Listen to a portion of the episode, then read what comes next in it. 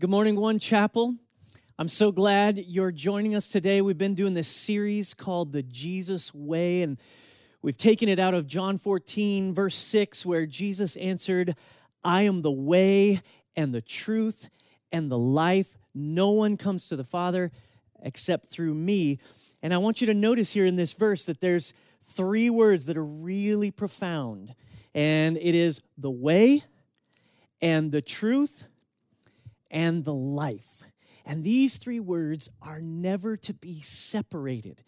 We should, in fact, they're emphatically connected, and we should see it that way. In other words, when the, the Jesus way is combined with the Jesus truth, that's what gives us the Jesus life. And so it's so important that we understand and embrace that idea, which means that we can't proclaim the Jesus truth and then do it any old way we want to.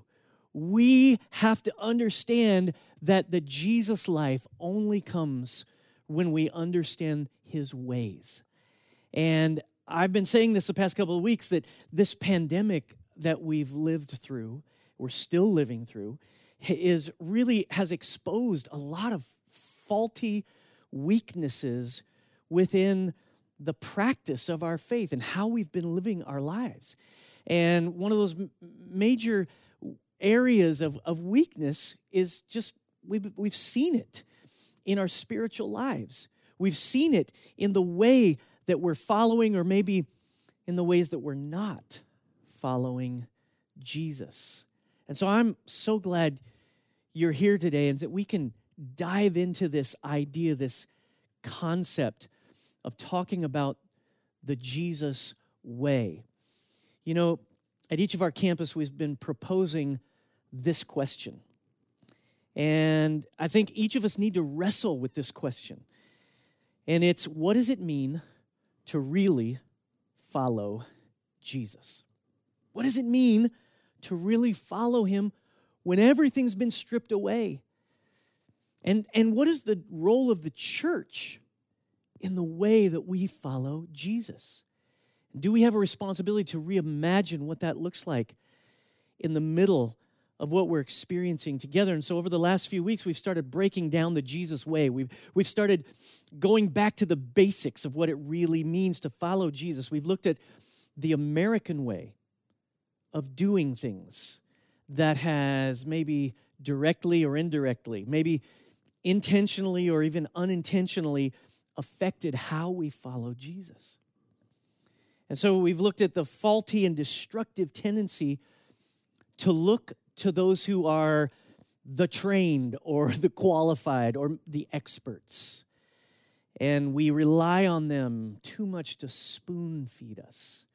That that is not the Jesus way. In fact, last week we exposed the lie of the two level hierarchy that sometimes we embrace in the church or we embrace it in, in the, the way we follow Jesus. And first, there are those who are trained. Here's how it goes those who are trained, and sometimes referred to as the called. And these are the pros, right? These are the people who are paid to preach and teach and guide us in the Christian way. This is the upper level group of people. And then and then there's everybody else.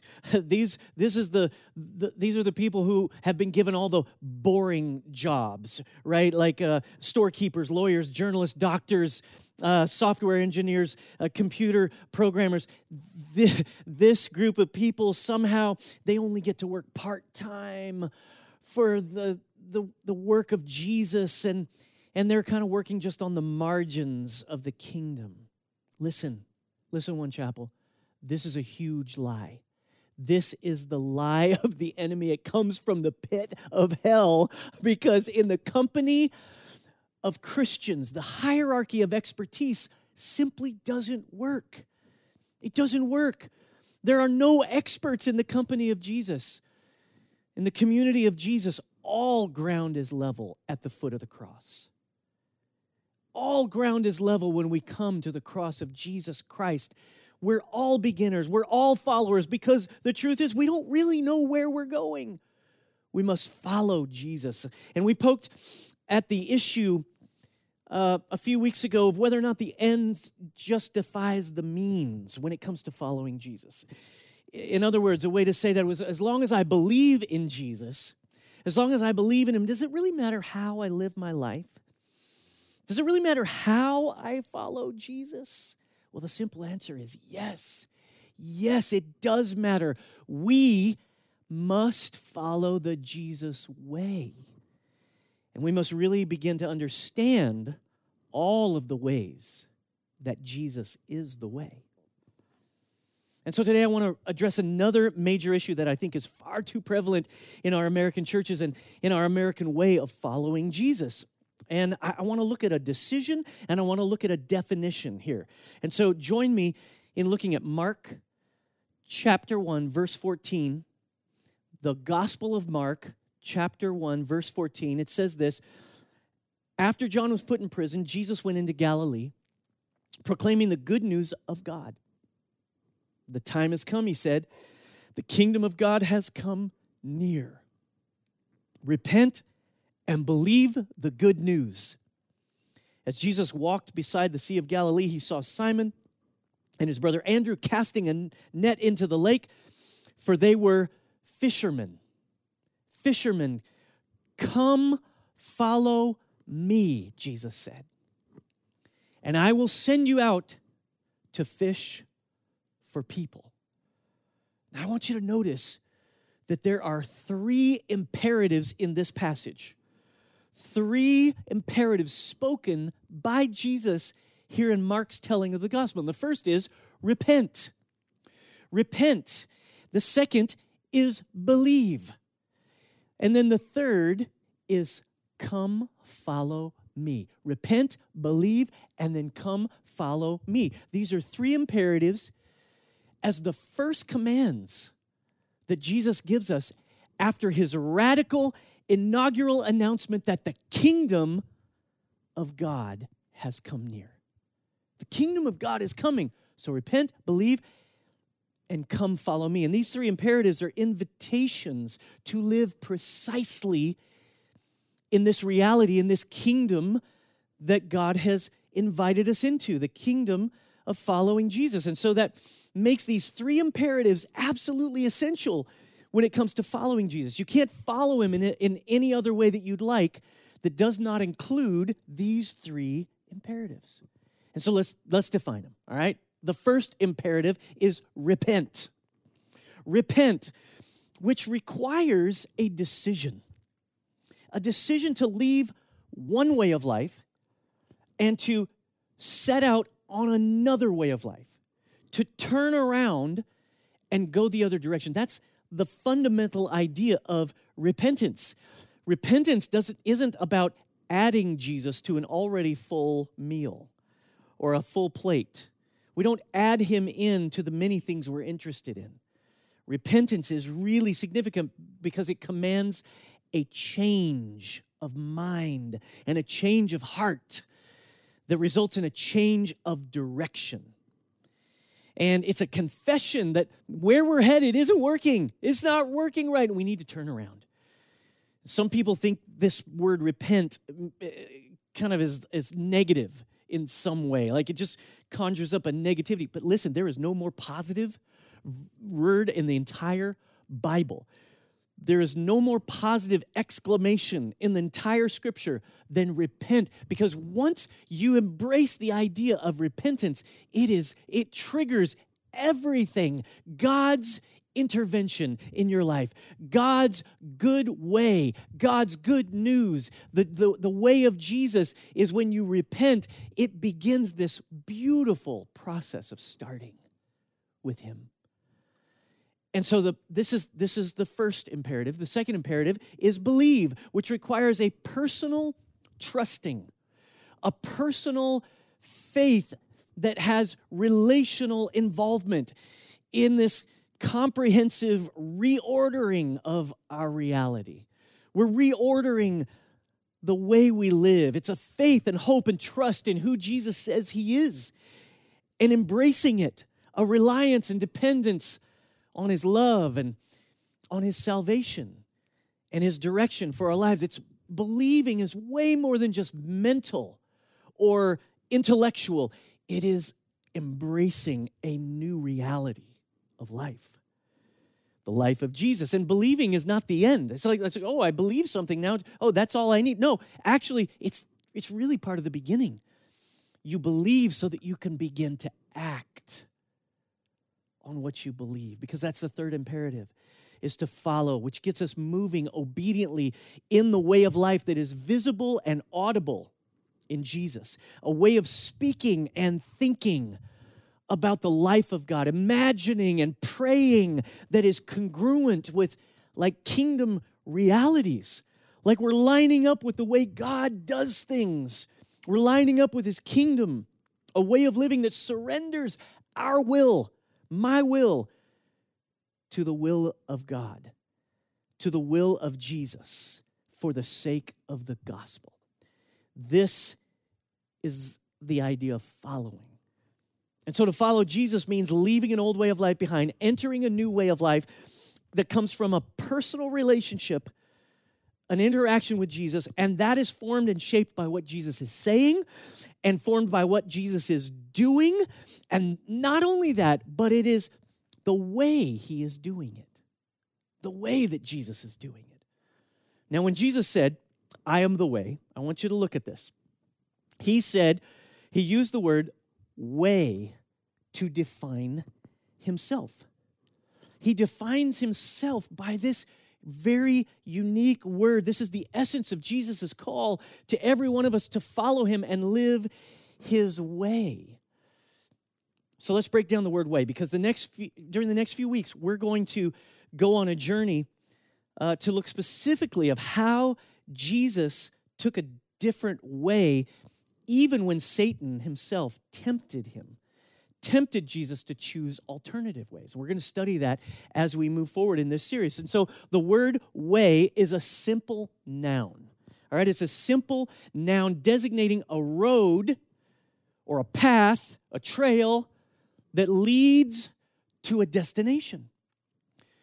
But it's also, the word way is also a metaphor. It's an idea, it's a metaphor that describes not only the way we go, as in the route we take, right? But it also is the way we go on the way, whether by foot or bike or automobile. It describes something beyond just the trail. And this is what is so profound about what Jesus says about himself. Because this, this thinking, this idea of the way as a metaphor describes the way we talk, the way we use our influence, the way we treat one another, the way we raise our children, the way we read, the way we worship, the way we vote, the way we garden, the way we ski, the way we feel, the way we eat. So the way is all the various and accumulated ways and means that characterize the Jesus way of life. The Jesus way of life. And so uh, uh, we're, we're unpacking this throughout the weeks. We're unpacking this, and it takes a lot to unpack it because we're not used to thinking this way. So let me give you kind of an, another illustration of this. A few years ago, I went on a hiking trip into the southern Colorado mountains called the Weminuche Wilderness, and it was beautiful, just incredible scenery amazing. We backpacked for eight days and we, we went off trail with 45 pounds in our backpacks. And I went with Britt Hancock of Mountain Gateway, and it was an incredible experience. Uh, they were training us and encouraging us in what they do to train missionaries. It was an awesome uh, experience with them. And we were at the base camp and we were packing our backpacks, right? So um, we were, we were getting together all the stuff that we'd purchased that we're going to take and I'd bought all this stuff. I mean, I'd bought everything. Everything that looked like I might need it on the trip, I bought it. and so all my stuff is out on the floor because that's what you do when you're getting ready to go on a long hike. You you get everything that you have and you put it all out on the floor, every little even little toothpicks or you know your handkerchief or your little toiletries or little things that you're doing, every shirt, every pair of socks and and you just put it all out there and it's all spread out and everybody's everybody's stuff's all spread out and you're trying to learn how to pack pack your backpack because it matters. And and then and because you're going to unpack it and repack it each day as you use different things out of it and so it's really an incredible thing and and um, as as Britt came by and he would inspect everybody's things and he he looked at all our stuff and and he came by my all my stuff and he said, "Yep, don't need that. Don't need this. Uh, get rid of that. Don't need, don't need that. No, no, that's that's ridiculous. That's gonna break. It's not gonna work. That you don't need that. Get rid of this shirt. Get rid of that pair of socks. You don't need this many." He he got rid of so much stuff because he said, "You are not gonna enjoy this." At tw- you're not gonna enjoy carrying all this stuff when we get to 12,000 feet above sea level. And it was so interesting because I was concerned about the way or the path or the incline of the mountain, the trail or the lack of a trail. I was concerned about those things and how he would lead me through the mountains. But what he was concerned about was the way I would travel and the disposition of my backpack and how it connected to my body, the weight, the balance, the experience, the challenge, and the joy of the journey that he didn't want me to miss. Because the way I loaded my backpack really had an influence on the experience of hiking, how easy or how difficult it would be for me. He didn't want me to miss out on the experience because I was so weighed down by all my stuff. This is very much a microcosm of the way of Jesus. Surrendering and giving up things that we think are really important to us. But interestingly enough, the American way of following Jesus, I think, sometimes accumulates too many things, too much stuff, too many things that we just don't actually need. In fact, those things may make the journey more difficult more challenging, even cause us to fall or to fail or even, even quit because it's too hard. I had a choice to listen to Britt, who was the, the, the one leading us on this journey, making my travel easier, or I could ignore it and I would suffer the effects of carrying too much stuff into the mountains. The same is true for you and I when we begin to look at the Jesus way we have a decision to make. We have multiple decisions to make about the way Jesus is leading us, whether to let go or to hold on. At the beginning of the book of Psalms, the opening meditation uses the metaphor to set two ways of life before us. It's one of my favorite passages in the entire Bible. I memorized it when I was a kid. I think it was in seventh or eighth grade. I memorized the entire chapter. And it goes like this Psalm 1, 1 through 6. Blessed is the man who walks not in the counsel of the ungodly, nor stands in the way of sinners, nor sits in the seat of the scornful. But his delight is in the law of the Lord. And in his law he meditates day and night. And he shall be like a tree planted by the rivers of water that bring forth his fruit in its season. His leaf also shall not wither, and whatever he does prospers. The ungodly are not so, but are like the chaff which the wind drives away. Therefore, the ungodly shall not stand in the judgment, nor sinners in the congregation of the righteous. For the Lord knows the way of the righteous, but the way of the ungodly shall perish. It's a powerful picture. The psalmist is asking us, which way will you take? will you live a fruitful and substan- a substantial life, a substantive life, a life of prayer, a life of listening and answering God, a life of being rooted in the soil of God's revelation to you, of your life growing like a tree with fruit laden branches? Or will you live an unproductive and insubstantial life? We live an unproductive life of chatter and gossip and using words without God context, completely oblivious to what God is saying, of your life reduced to a pile of incoherent syllables, leaves blown every which way by the wind. Choose your way, is what the psalmist is saying. Choose which way. Jesus repeats and develops the Psalm 1 imagery here, these two ways in this Sermon on the Mount. Let's read it together in Matthew 7 13 through 14. I want you to notice what it says. It says, Enter through the narrow gate, for wide is the gate and broad is the road that leads to destruction. And many enter through it. You got to see the picture. But small is the gate, and narrow the road that leads to life, and only a few find it. The New King James Version in this last verse 14, it actually says it like this it says, Because narrow is the gate, and difficult is the way. Difficult is the way which leads to life. And there are few who find it. Listen, you, you got to find it. You and I, we have to understand there's some difficulty in finding this way. We want an easier and a more convenient way, so often a faster way, if we can make it happen.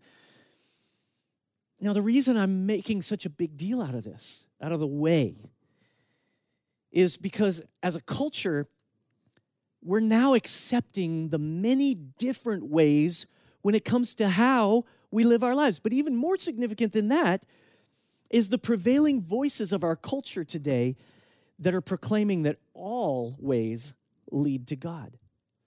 Always lead to God. There's a shift that has happened in our culture, a, a, a revolution, a spiritual revolution, really. This message that all roads, all ways lead to the same place. You may call him God, uh, you may call God Allah, Buddha, Jehovah, Mother Spirit, Jedi, Spaghetti Ninja, or Jesus. But it doesn't matter what you name him or name you use because it's all the same God, is the way the message goes.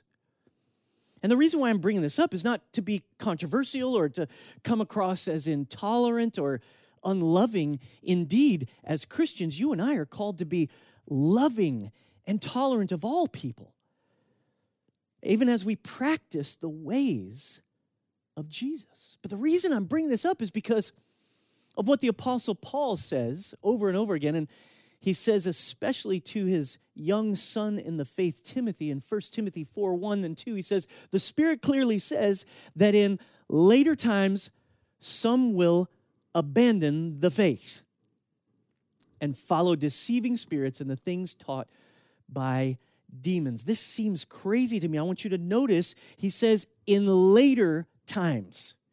In later times, some will abandon their faith. Now, that's a huge and sobering thought that I think we have to wrestle with because as we get closer to the second coming of Jesus, closer to the end of times, that there will be people who call themselves Christians that give up, that actually fall away from their faith. And this is the huge challenge for us but the really the, the issue with this, the issue with this idea of falling away is deception.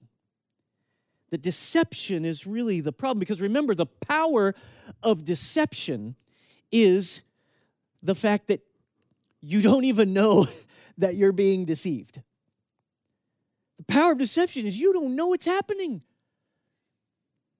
And there's a process that begins to happen if you're not on your guard, if you're not vigilant in your faith, if you're not, it, you, you'll end up in a precariously awkward position of being swept up into deception or into some ideology, thinking that your way is right and that Jesus' way really isn't that important.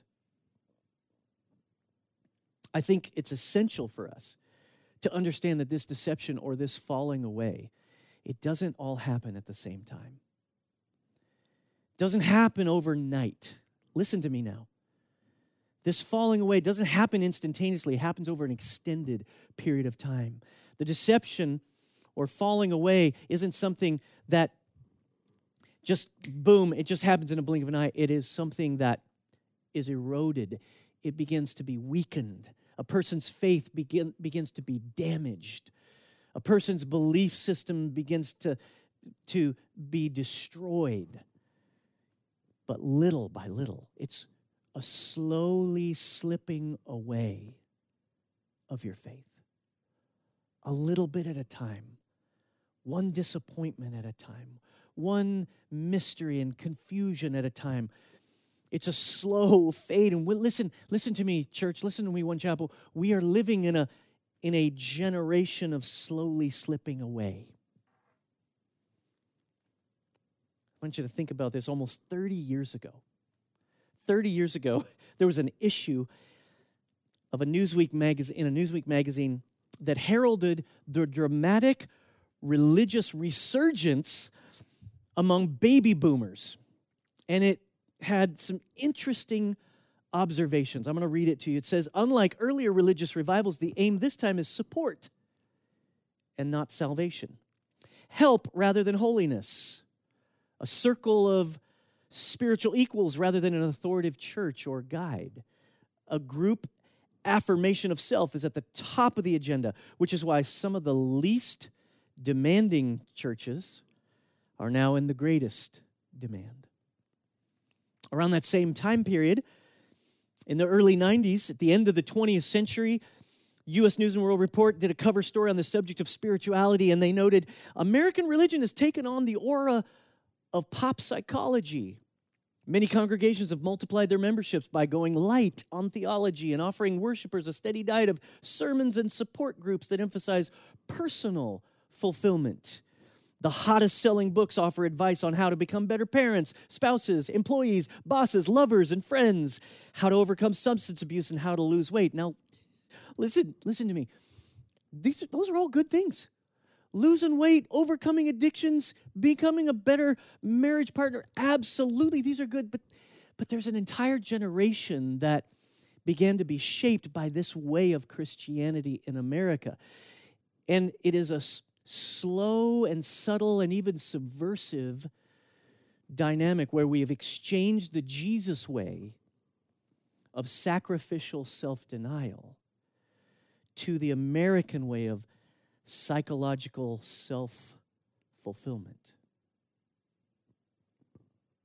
The French philosopher Voltaire, he once wrote, God made man in his image, and man returned the favor. man returned the favor. See, ever since the perfect image of God was ruined in the garden, when sin entered the Garden of Eden, when Adam and Eve decided to reach out and take a hold of life on their own terms, mankind has been attempting to recreate God in our image. We want a God we can understand. We want a God where we can that we can predict and even figure out. We want a God we can maybe even control. We want a God custom made to suit our individual needs and our circumstances. We want a God who will put up with our mood swings and our temper tantrums. We want a God we can check in with now and then. A God who will tolerate our excesses and our oversights. We, we want a God who will look the other way when we fail or who, when, when we refuse to live up to the life He's called us to in the scriptures. We want a God who will help us feel okay about ourselves. Life magazine had a feature story in which different people from different walks of life were asked to describe their prayer lives. One of the people interviewed was a prostitute, and she said, A lot of people think working girls don't have any morals, any religion, but I do. I don't steal, I don't lie. The way I look at it, I'm not sinning. God's not going to judge me. I don't think God judges anybody. Now, you know, all of this reminds me of something I saw one time the Temple of 10,000 Buddhas. You might have heard of it. It's an unusual place of worship in China. And uh, it's so interesting because worshipers can literally design their own God.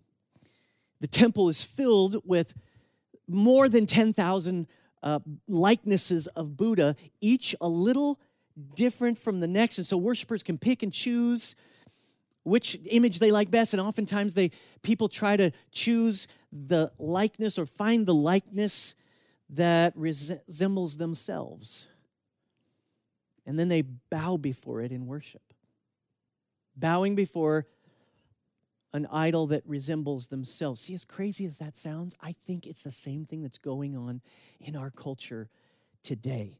And that's why it's so imperative that we understand and fully walk in the Jesus way because this reset we're going through, that we've been going through the last six months, needs to fully encompass how we follow Jesus. And we have to let go of all these other ways and fully embrace the Jesus way. Now, next week, we're going to we're going to begin climbing through the process of looking at the three temptations that the devil tried to get Jesus to give into. And they, it's incredibly significant what Jesus went through because it's similar to what we go through.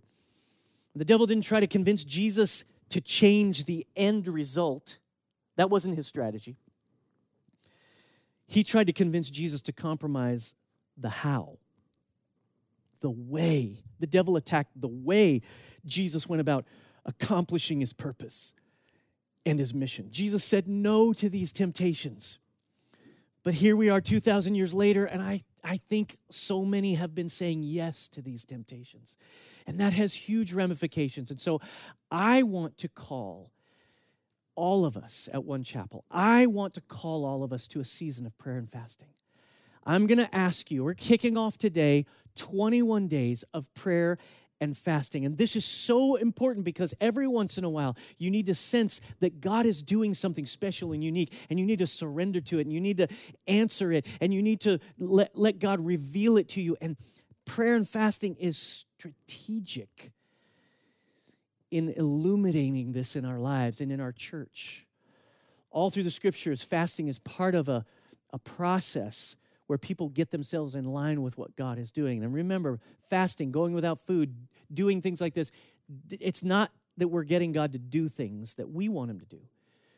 We're quieting our, our bodies and our, and our minds and our souls, and we're putting ourselves in line with what He wants. And that's the reason to pray and fast. And so I, I'm going to ask you to give in to that, to surrender to 21 days of praying and fasting. And here's what I want you to do. I think God's up to something big. And so here's what I want you to do I want you to pray every day about how you can follow the ways of Jesus. I don't want you to just think about this on Sunday. I want you to pray about this every day because the secret isn't in my teaching or in the, even in the scriptures necessarily. It's in God revealing to you ways that you need to follow Jesus. And so I'm going to provide a, a, Facebook Live uh, uh, devotional every day. I'll probably do that early in the day. And, uh, and so that's such an important thing. Choose, I want you to choose a fasting schedule. Choose a fasting schedule to reinforce your spiritual hunger. D- don't do it as penance. Don't do it to try to earn something from God. Do it as an act of humility to say, No, I'm not going to, during this season, get what I want. I'm going to surrender to what God wants, the way Jesus said it was. He said to his disciples when they asked him why he wasn't eating, he said, I have food that you know nothing about. And the food he was talking about was doing the will of his father. So I want us to get in touch with that. We're gonna, there's all kinds of resources at onechapel.com slash prayer. Onechapel.com slash prayer go there and check it out. You can do that right now. That'll help you do a good job of fasting, all kinds of ways. And then find someone, finally, this is what I want you to do during 21 days. I want you to find someone to pray for and someone to pray with.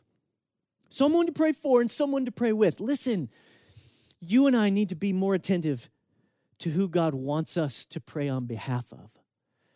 We need to be the kind of people that when somebody crosses our mind, we'll text them and say, Hey, I was just thinking about you. How, how's it going? What's going on? How can I pray for you? We need to think about being active in praying for others. We need to initiate and connect and even prayer walk our neighborhoods when we think about praying for our neighbors.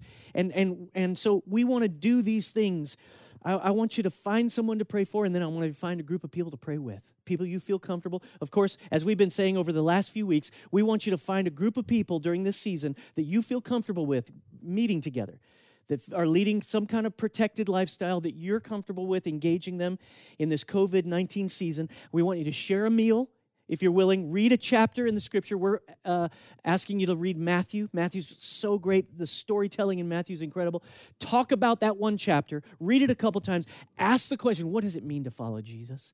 And then pray for one another. This is the life that Jesus wants us to follow a life of simplicity, a life of surrendering, a life of engaging in prayer and conversation and collaboration with Him.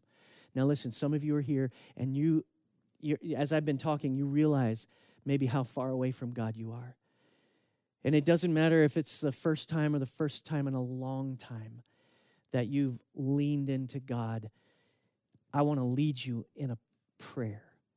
I want to lead you, us all together in a prayer because no matter where we are, there's more. There's a place to lean into Him. And so I want to invite you if you want to follow Jesus in a new way, if you want to, if you want to reach out to him right now, I want you to pray this prayer with me. Come on, let's pray it together. Father, there's so much confusion going on around us. So many voices saying so many things, and we don't want to be deceived. We don't want to be led astray. So many people already throwing in the towel and abandoning their faith. We don't want to be those people. The temptation is so strong. And so, Father, I pray that you will show us how to stand so that we don't become casualties of the times that we're living in. Help us, Lord, to recommit ourselves to you, to teach us how to serve you with greater intensity.